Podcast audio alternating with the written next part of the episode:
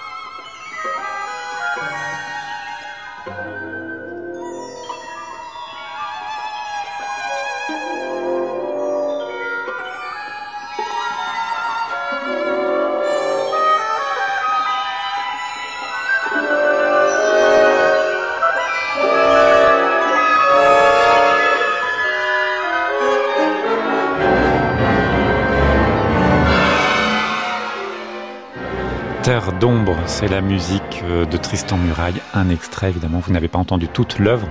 L'Orchestre Philharmonique de Radio France sous la direction de Peter Edwusch. C'est notre disque du jour. C'est notre disque du soir, absolument. Nouvelle collection euh, Radio France consacrée à la musique de notre temps.